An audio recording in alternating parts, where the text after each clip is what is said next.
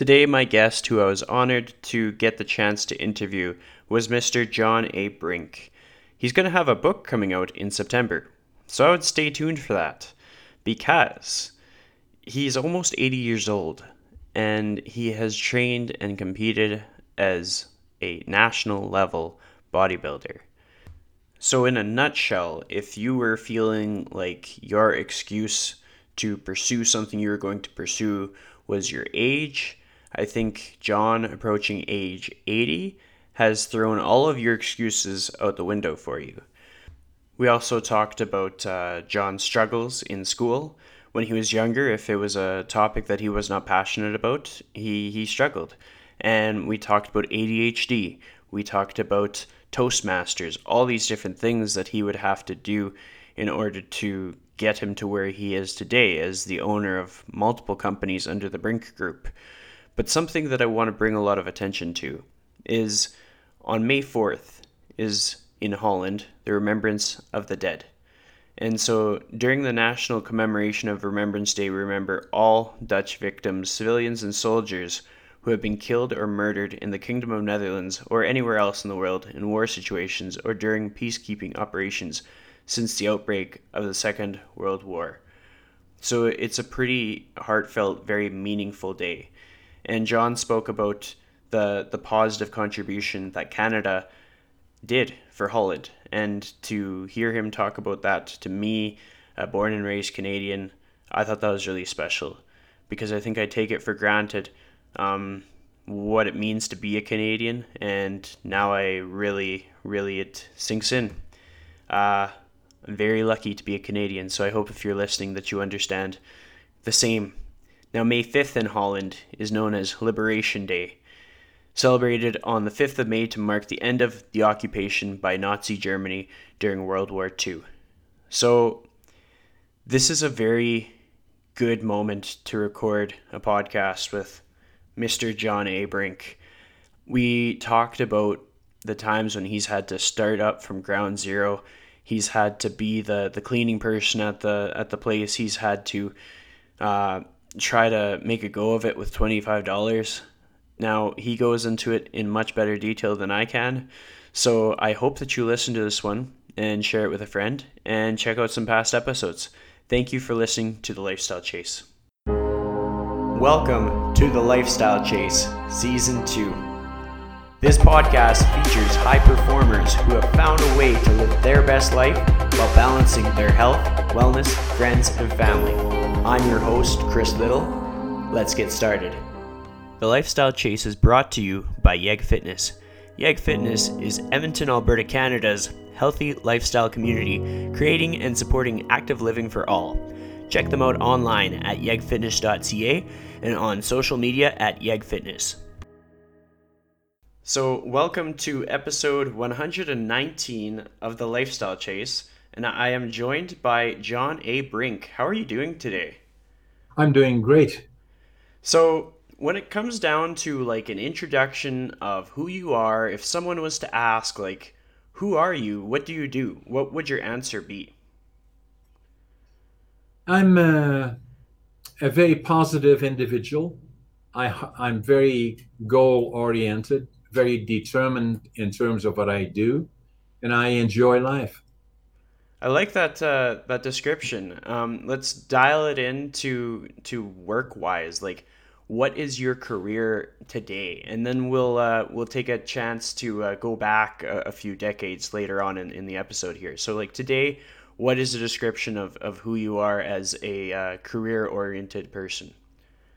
Uh, well, I have a number of companies, uh, about five or six of them. I'm not exactly sure. Uh, yeah, probably it's five. And uh, I'm the founder, president, CEO of the Brink Group of companies.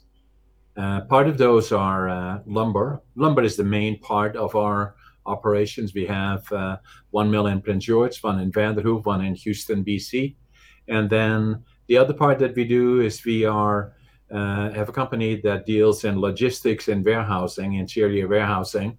Uh, it's the largest warehousing company in northern British Columbia. And uh, then we are also into uh, residential uh, subdivision development.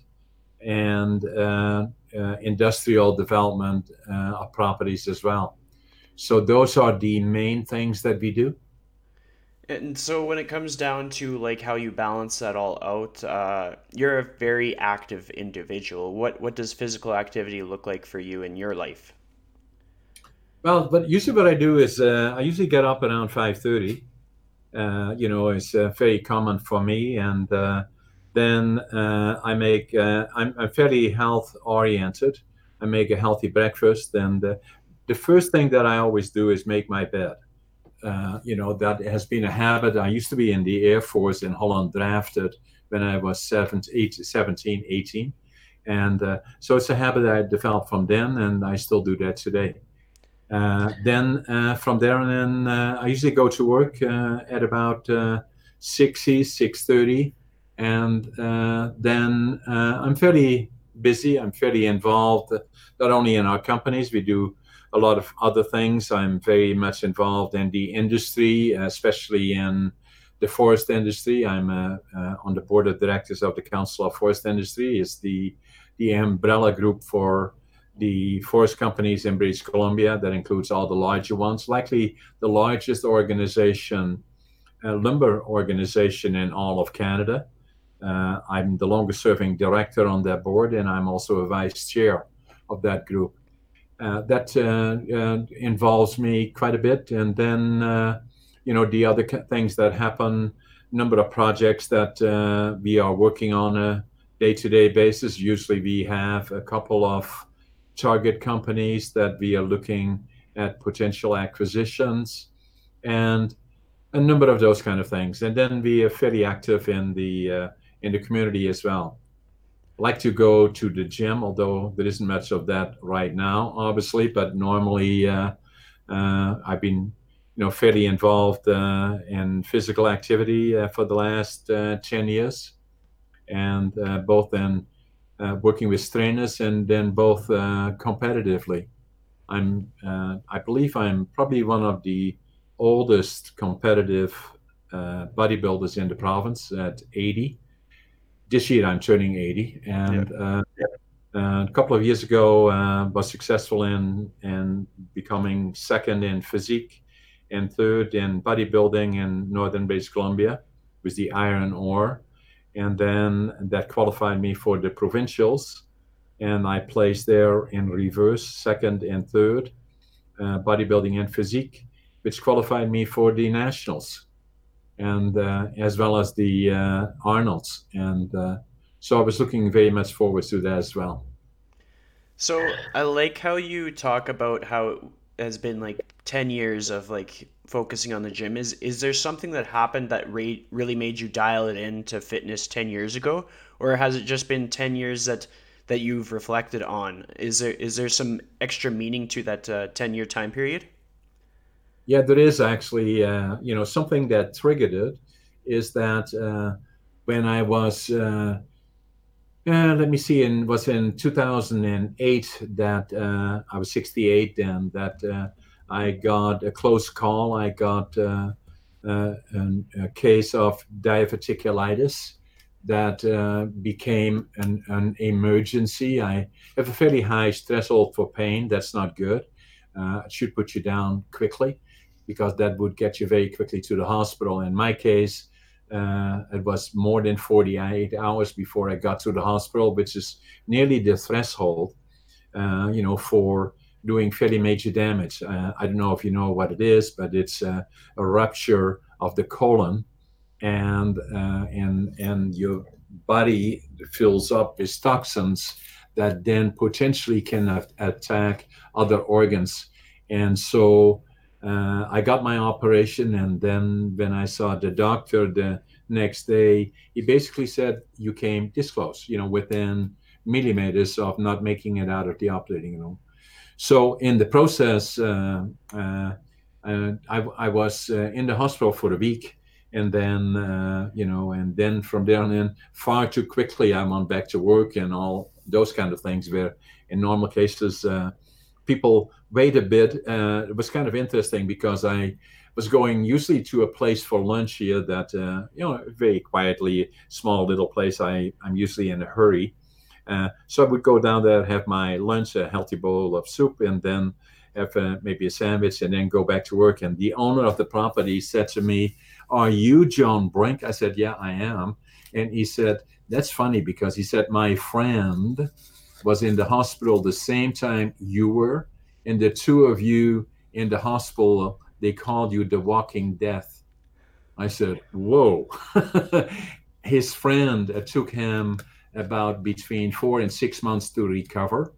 And uh, with me, uh, within two weeks, I was back at work actually, and uh, a bit quicker than it should be. But uh, I, I, lost in the process uh, uh, 25 or 30 pounds. I was overweight, and I thought from that point forward, I'm gonna, I, am not gonna go through all of this and then gain that again. So from there and in, in earnest, I started going to the gym got a uh, trainer and uh, did that for the following 10 years. So, how did that uh, change your routine? Like you talked about a very regimented routine at first. Um, did anything change in, in how you wake up? Did anything change in the things that you do in a day? No, basically, what had happened, uh, Chris, that uh, uh, you know, not sounding like I'm so important, but rather, uh, you know, because I'm fairly busy, I usually live by meetings that are scheduled and and so for me it just became a meeting that i have to attend to that works for my in my life and my system that uh, uh, the best time for me was 11 o'clock so automatically at 11 o'clock everybody knew uh, they had to schedule around me because between 11 and 12 12.30 i'm at the gym yeah, well, I mean, I, I love that way of putting it because a lot of people who seek out personal trainers lead very similar lives. Like, I know a lot of my clients they schedule it. And then if they're working with other people, those other people don't schedule meetings during that time. But it's just a matter of sort of like, I guess, prioritizing that time for, for wellness and for t- taking care of yourself. Another exactly. thing that you, you mentioned, you talked about uh, the Air Force. I want to know more about that. Uh, tell me what it was like when you started in the Air Force, and, and what were the obstacles in that in that process. Okay, so uh, I was. Uh, th- this is actually a very special day for me. We are interviewing today on May the fourth, uh, obviously two thousand and one, and uh, you know the and uh, sorry two thousand, and that's a very uh, uh, a special date for me because it was seventy five years ago that Holland was liberated, and the fourth of May today if you and me would start looking outside and we would be looking at Holland, virtually all around uh, Holland, uh, the flags are half mast. And what they do is they remember. So that's very special. And uh, this is still difficult for me to talk about it actually. But uh, tomorrow is uh, even a special day because May the 5th is when Holland was liberated by the Canadians. And uh, so I just had to tell you that uh, because otherwise you may not know that this, these days are very, very special.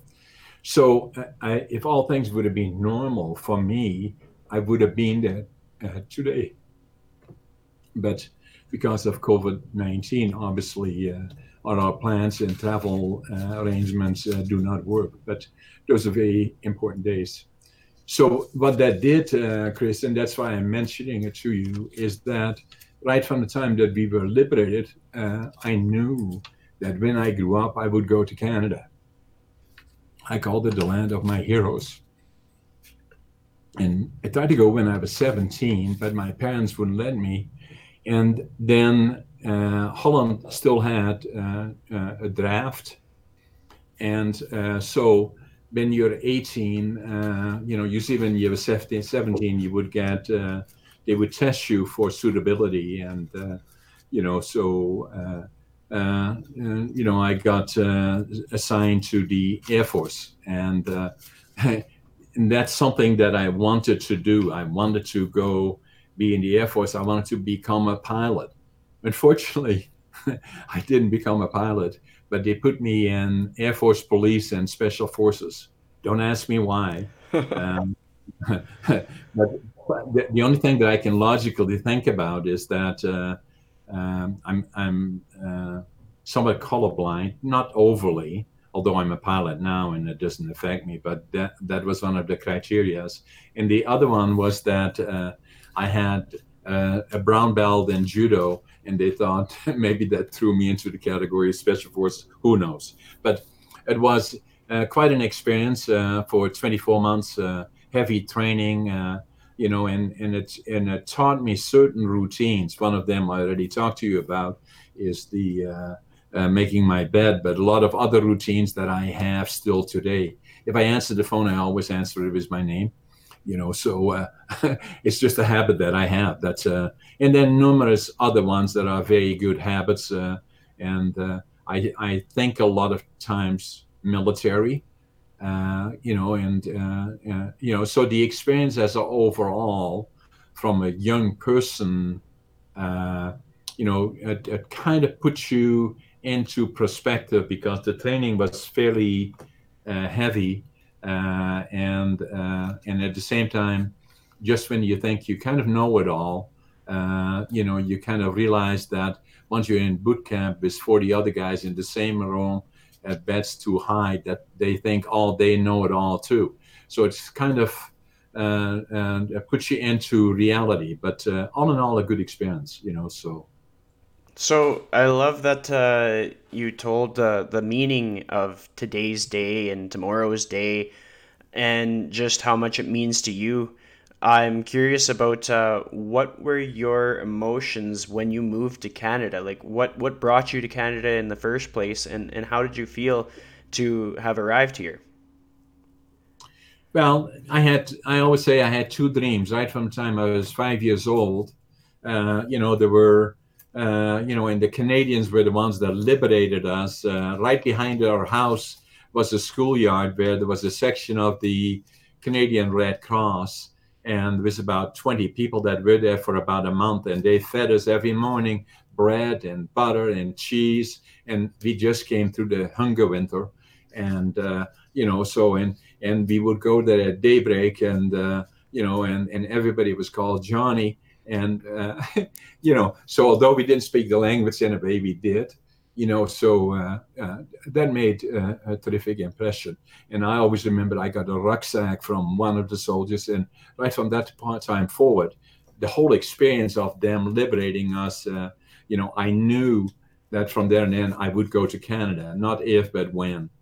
The the other thing that i had is a, as a dream and i always believe and when I speak to uh, uh, settings where I do a fair amount of public speaking, uh, I, I, talk about the, the, importance of dreams and how important it is to, you know, to to kind of define as to where do you want to go and and how do you get there, and then take it one step at a time in that direction.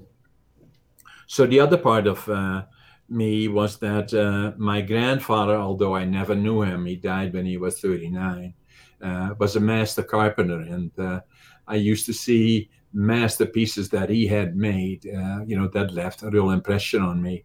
My dad was employed for a lumber company and managed a, a smaller lumber company in Holland, and and I kind of grew up uh, in the lumber side, and I I loved the lumber side. I like to work with my hands, so I was trained as a furniture maker, and then later on ended, uh, you know, later on meaning just before I went to enter the Air Force and after I came out again, I worked for one of the larger lumber importers in uh, Western Europe, in Holland, a company by the name of William Pont, P O N T. It still exists, that had uh, about 30 or 40 subsidiaries throughout Holland.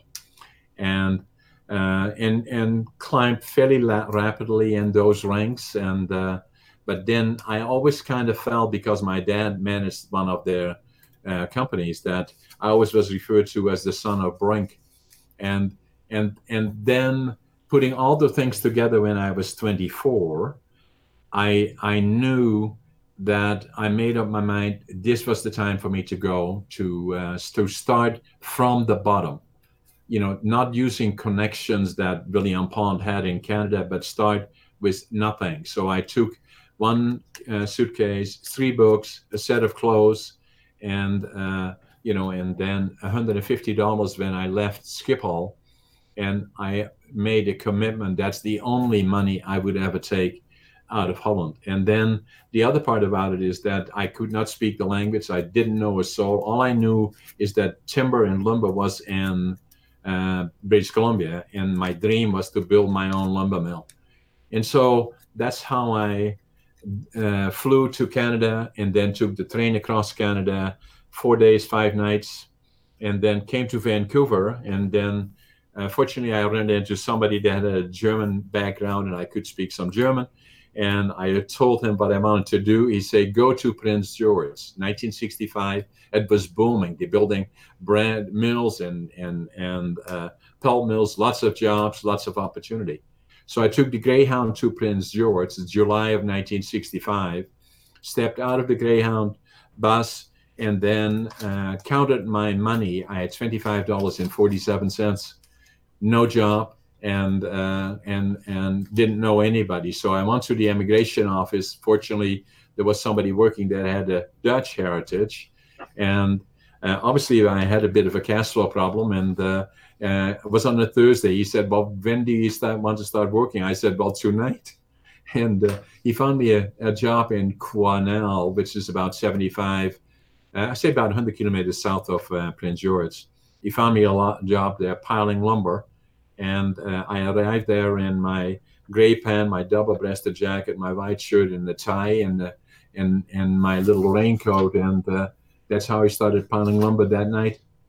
and and there were about 100 people working in the sawmill and the planer and the plywood plant and every single one came down to look at this strange guy piling lumber uh, you know with his suit and his jacket and uh, you know so uh, and and then people can sometimes be mean so they try to bury me in the wood but but they did not realize that the all powerful is the dream and uh, you know, and I know that uh, those were always that uh, nobody was going to bury me, you know. So, and I was there for about a month, and then by then I worked on the front of the chain. I was in in board and room with the place. It took me. I had no transportation, so I walked to work. It took me about an hour and fifteen minutes going and coming back, but. Uh, you know, and then an opportunity presented itself in in Prince George, a new operation, and uh, I was promised a job there, and then started there as cleanup man, and uh,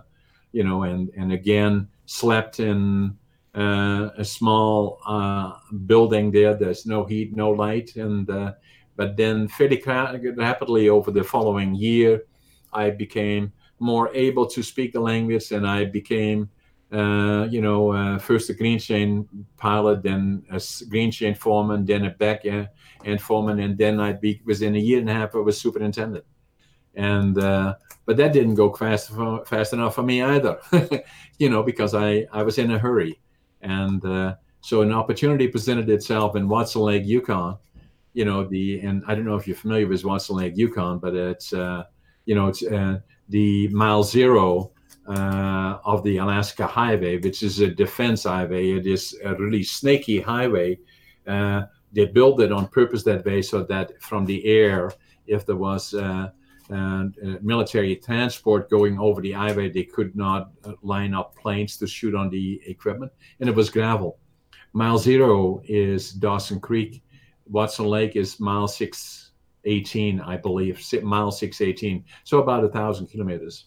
So I went down there. I was there for five years in Watson Lake, and uh, I uh, and and and was general manager of a mill called Watson Lake Lumber. So, and, uh, with with having worked at that location, being in a totally new environment, talking about the windy roads and stuff, and being there for five years, um, did you ever have a moment when you were like, "Wow, this is so out of my element. Like, I I want to quit." Like, did you ever feel like quitting at any point in in those earlier no. years? No. So no. what it what is it about you that uh, keeps you going in the in the tough days? What what's what's your secret?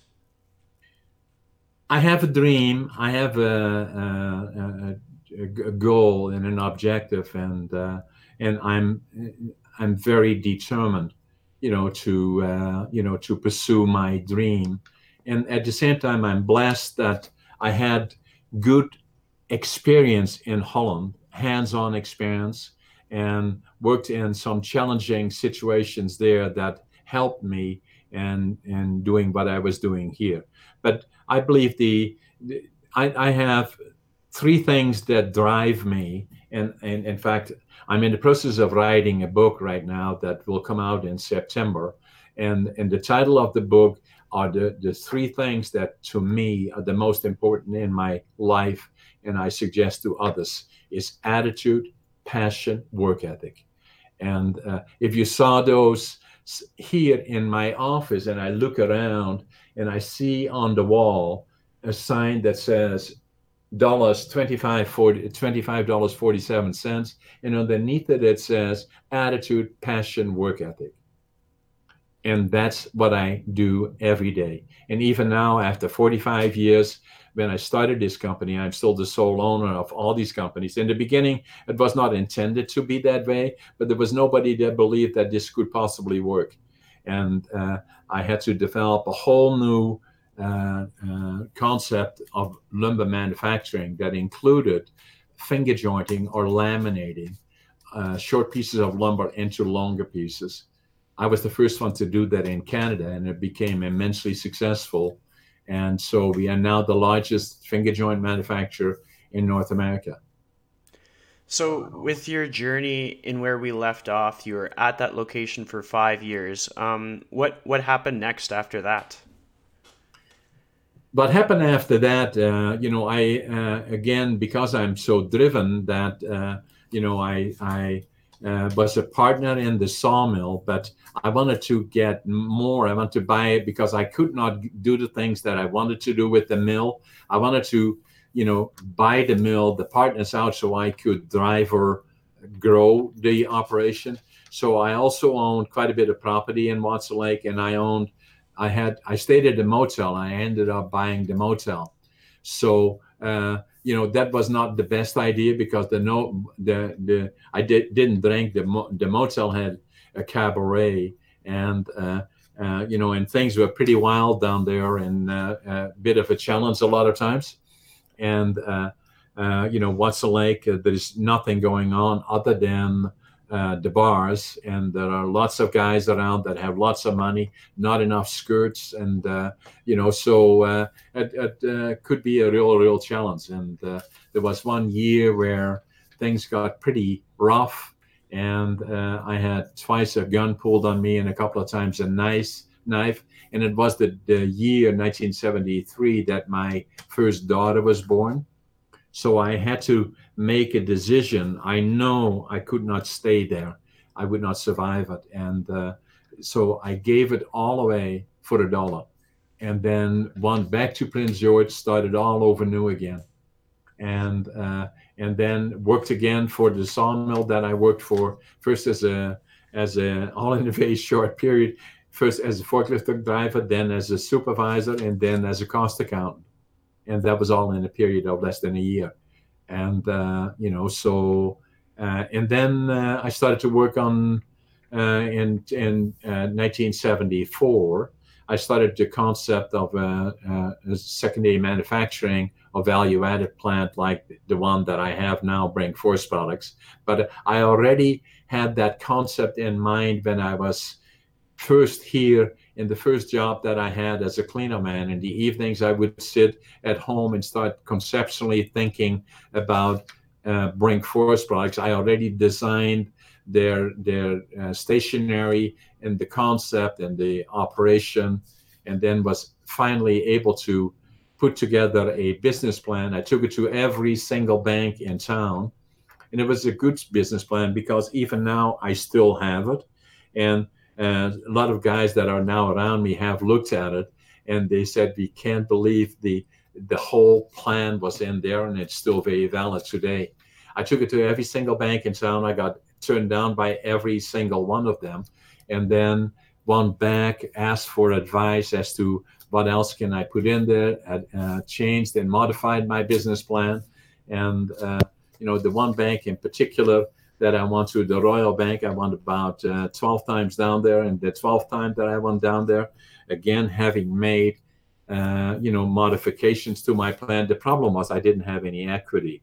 I had lots of good ideas and not enough equity, and, and nobody willing to invest. But so I was looking for $25,000 to start this company, Brink Forest Products, and uh, with this whole new idea and this whole new concept. And uh, I still remember it like yesterday because I went into the bank, back to the, apologized for, I hope I was not bothering the fellow that was looking at my my proposal. And uh, no, no, he said, that's good.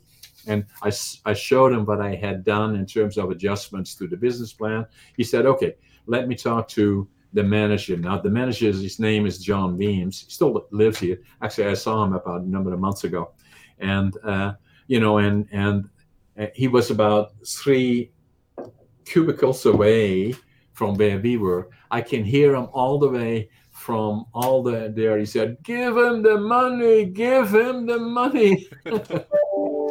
so I had my twenty-five thousand dollars and that's what started uh, Brink Forest Products. And I thought in the first number of months, I lost 50 on top of the 75 that or the 25 that I got. And every time a car would go by that I thought it would pull in and say, "Okay, John, come on, give me the keys." And but that didn't happen. And uh, you know, in the first month, uh, first year, we made a few dollars, and uh, so 45 years later, we're still there.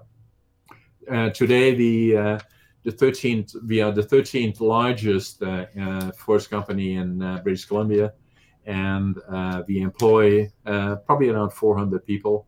And you know, and so, but I'm still like so as excited about every day that I wake up uh, at 5:30. I usually I'm always in a hurry. I'm I, I can't wait to get to work, and uh, you know, and I have this passion, and I still have it today.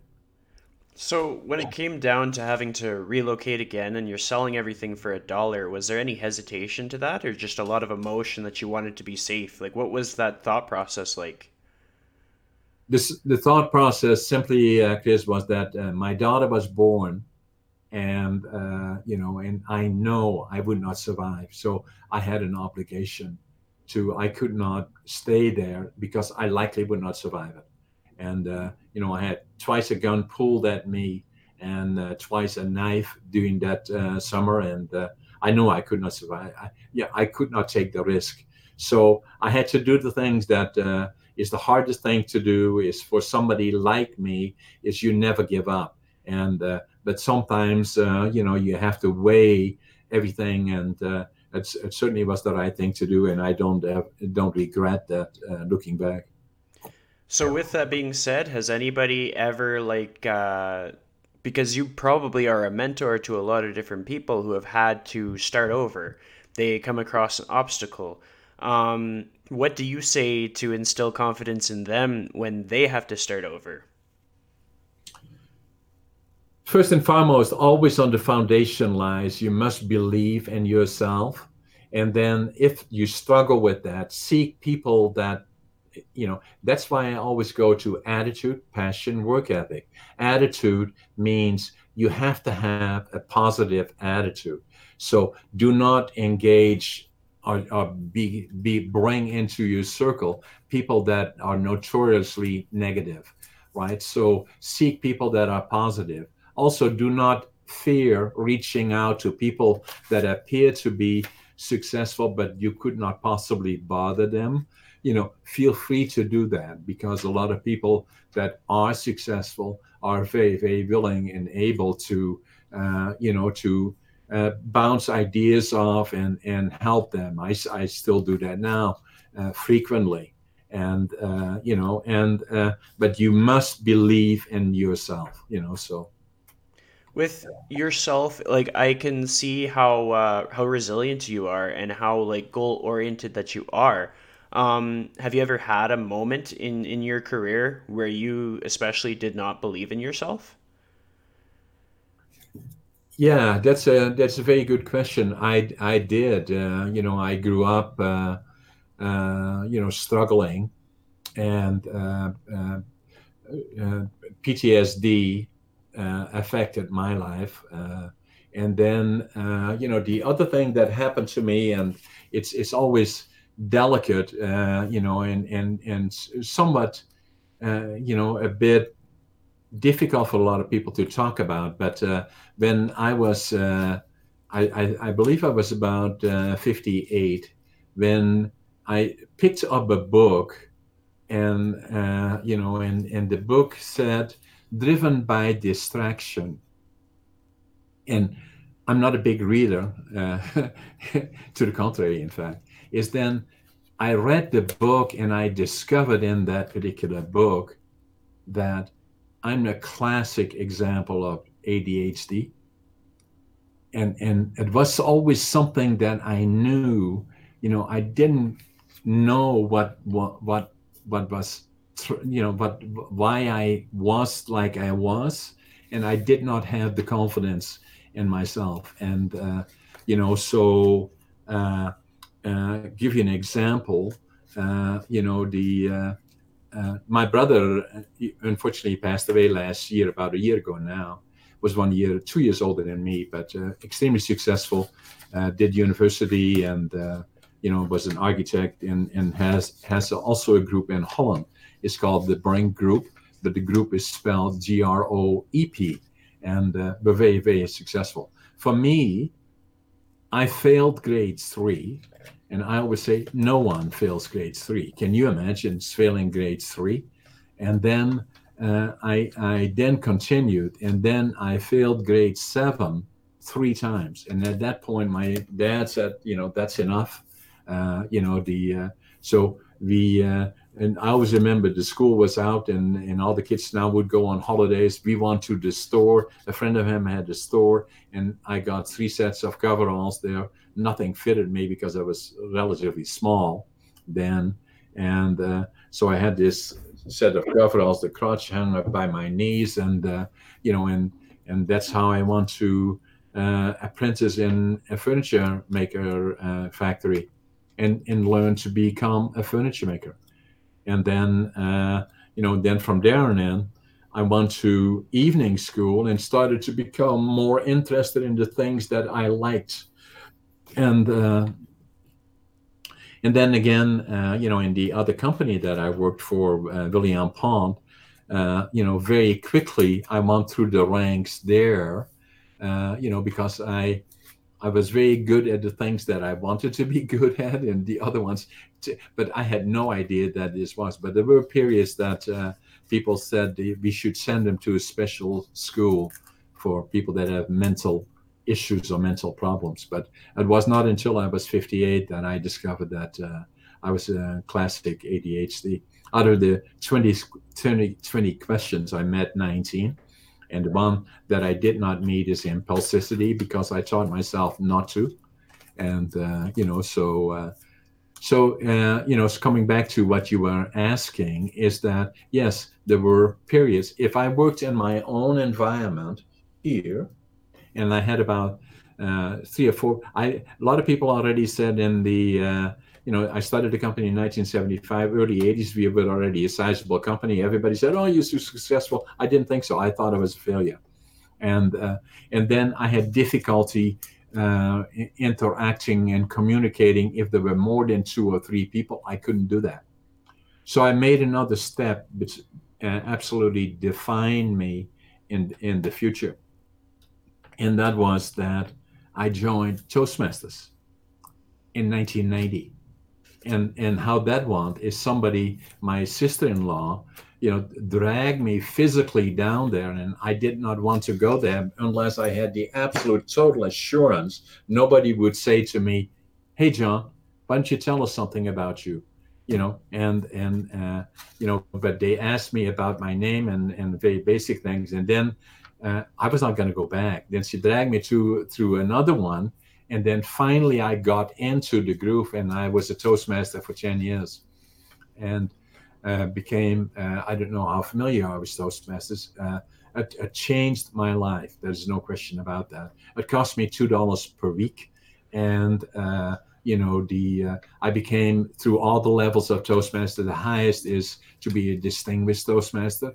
And I'm a distinguished Toastmaster and uh, but it changed my life now a lot of times uh, if i look back to the i could not have accomplished what i did unless i had done that and then uh, you know, people talk to me about, oh my God, you're such a good speaker and you can do this and that and all the other things. I said, if you just knew, you know, how uh, how the struggle was getting there, and uh, you know, so and and that if people have, uh, you know, the have issues with their confidence in themselves, then I was the absolute worst case that I, I have seen many because of being a Toastmaster. You see many people that are challenged in becoming effective communicators or trying yeah, no, I, I love that uh, that story and that way of putting it, and I've definitely heard about uh, Toastmasters and how it can really transform a person's ability to communicate. Um, something that you got me thinking about. You talked about how uh, the type of people that surround you can really influence like your your outcomes and being surrounded by positive people. Uh, can you think of some positive people that shape who you are maybe today or even just like 20, 30 years ago? I always sought them out, even when, you know, I was doing what I call my uh, my unstructured MBA. you know, selectively making choices on what I was going to focus on rather than being in an organized classroom. Obviously, that's what. So I would go out, uh, uh, read um, Drucker, uh, uh, Management by Drucker would be one, and many others. I would seek out speakers, and then I would seek out people that I knew were successful in uh, in the community already in Holland, and go out of my way to listen to them when they made presentations. And then later, when I came to Canada and got to know uh, these people, I would, uh, you know, the uh, seek them out and find out what they were doing and what brought them to where they were. And and but what I I always try to avoid is the negative. Yeah. Well, I, mean that's true, and it's very relatable for me. I'm I'm a podcast host. That's basically what I do. I seek people out and see how they got to where they are. Um, who who in Canada really uh, paved a trail for you as far as like people that you met, even if it was just like little small small things that they told you about their business, if anybody. Yeah, I have a number of them. The one that you may find interesting was one of the first ones that I met that was somewhat unique that had other elements to it too that uh, are interesting is that you know the uh, being uh, because I couldn't speak the language took me time to get to know the language. And after I was in Canada and piling lumber and and, and then finally becoming uh, a, a, supervisor and a superintendent I was uh, invited for dinner to the sales manager of the company uh, that I worked for, and uh, obviously I was nervous, and uh, you know because he was very successful in what he was doing and knew a lot of things. And uh, the interesting part when I was there, uh, you know, and, and, being used to, you know, that was very formal, and I wanted to make sure that I could express myself correctly, and you know because the, the, language still was a bit of a challenge. And so when I talked to him I found out that uh, you know the uh, I was obviously from Holland, and he, he was familiar with Holland, and and uh, I was born in 1940, and he was in Holland during the Second World War. His name was uh, you know Jerry Wilmot, and uh, you know, and then uh, what he told me is that and he was in the Canadian forces, and during the liberation of Holland they went through northern Holland and ended up in the village that I lived in. And in fact, he was the captain of that schoolyard behind our house, Captain Jerry Wilmot. And, uh, you know, the, and at the same time about him, what was amazing, and, and I'm a realist, I don't believe in how could that possibly be? If you today was standing here with me and Prince George on the place where I started this lumber mill in 1975 up to 1965, 1964. Uh, there was a mill located on precisely on this footstep uh, called Norman M. Smith. Norman M. Smith was owned and operated by Captain Jerry Wilmot and was bought out by uh, the company that we ended up working for, him and me. So uh, he became a friend, and obviously I learned a lot from him, but uh, it, it, uh, it also gave me a look into the how could that possibly happen something like that, the coincidence. So from there on forward, uh, you know, I always met numerous people that have been successful. Some of the managers of some of the mills that uh, I worked for, and then obviously uh, uh I'm always interested in uh, interacting with people that are success in whatever field that is, but especially those that are uh, have this uh, you know, are positive minded and always searching for new opportunities and uh, new things to do. And I still do that on a daily basis.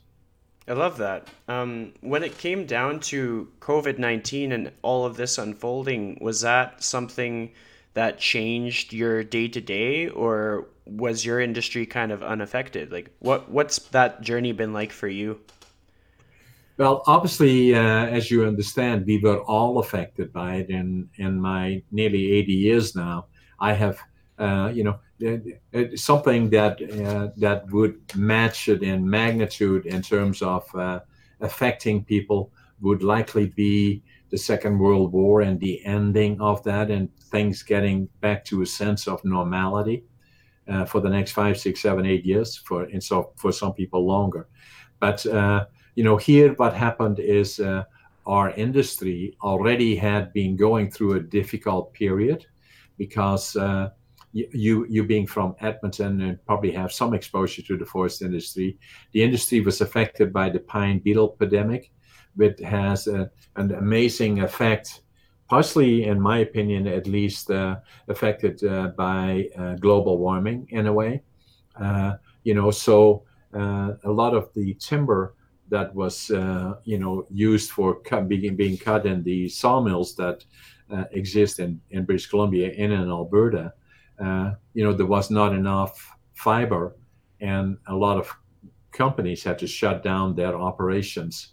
So that that was followed by a, a down pressure in the market, followed then again starting in about January, February, March of this year by COVID 19. And, uh, you know, uh, the industry was deemed, deemed to be essential. Uh, and uh, but what we had to do for ourselves individually is to be very proactive in terms of uh, making sure that we have a safe environment that frequently washing of hands and you know that we have gloves and that we have face masks and and are very very aware of symptoms that may lead to that. I don't know about your region there, Chris. In Prince George, I think we have in the northern BC area of Northern Health, which is from Quesnel forward. Uh, you know, we probably have about uh, 40 or 50 uh, identified cases. Most of them are recovered, 60, 70% of it. And we may have three deaths that may directly or indirectly related to that. Uh, so we are, relatively speaking, you know, not touched overly affected at this point. The other thing is that people are extremely proactive in terms of uh, proximity, uh, wearing masks, and uh, you know, which all has contributed. And obviously, the population here is not as dense as it would be down the lower mainland, right? So, in talking about that, you sort of brought up the different things that can happen. You talked about pine beetles, and I'd imagine you've had a lot of like economic problems or difficulties or battles throughout your career. Uh, a lot of people face those situations and they might throw their hands up in the air and try something new, but you've stayed in this industry. What what is it that uh, gives you that constant positive attitude despite economies and pine beetles and weather and and trends and stuff. the more you fall down, the the and and and hurt and feel wounded, and get back up again, then that then becomes a way of life. With this company, Brink Forest Products, all around us, I probably have started it over five times from the ground up. I mean, from the absolute, and it's in my book that will come out in September. But uh, it, it, uh, it shows over and over again how we were down and out. There was nothing left. Where I had to start from new, reinvent the operation, and I did that uh, at least four or five times. Uh, you know what does it do is that uh, I have I, I, I have this bound bountiful uh, determination of that you know that uh, I can do this and and I will find a way. If if if you are in a situation where in the middle of, of the night you wake up and you have to talk to your bankers in the morning as to how do you going to solve your problems that gives them comfort then you know then the more you do that and the more it, it never becomes easy. I've spent lots and lots of nights laying awake and wondering you know not so much will i survive but how can i change this operation so it, it becomes more effective. And and again, uh, you know that uh, is part of the attitude attitude that uh, in the belief that uh, all solves all problems can be solved, and uh, uh, but first and foremost, you don't give up. And when you are in those scenarios where you're going through the brainstorming process and understanding that you will get back up, but like how, what are three things that come to mind for you? Like, what are the things that you're focused on? Are you focused on the connections? Are you focused on certain logistics? What what comes to your mind? A couple of things, probably, Chris, is that uh, you know from a very young age forward, uh, you know, I defined my uh, my dreams and my objectives. I wanted to go into I wanted to go to Canada.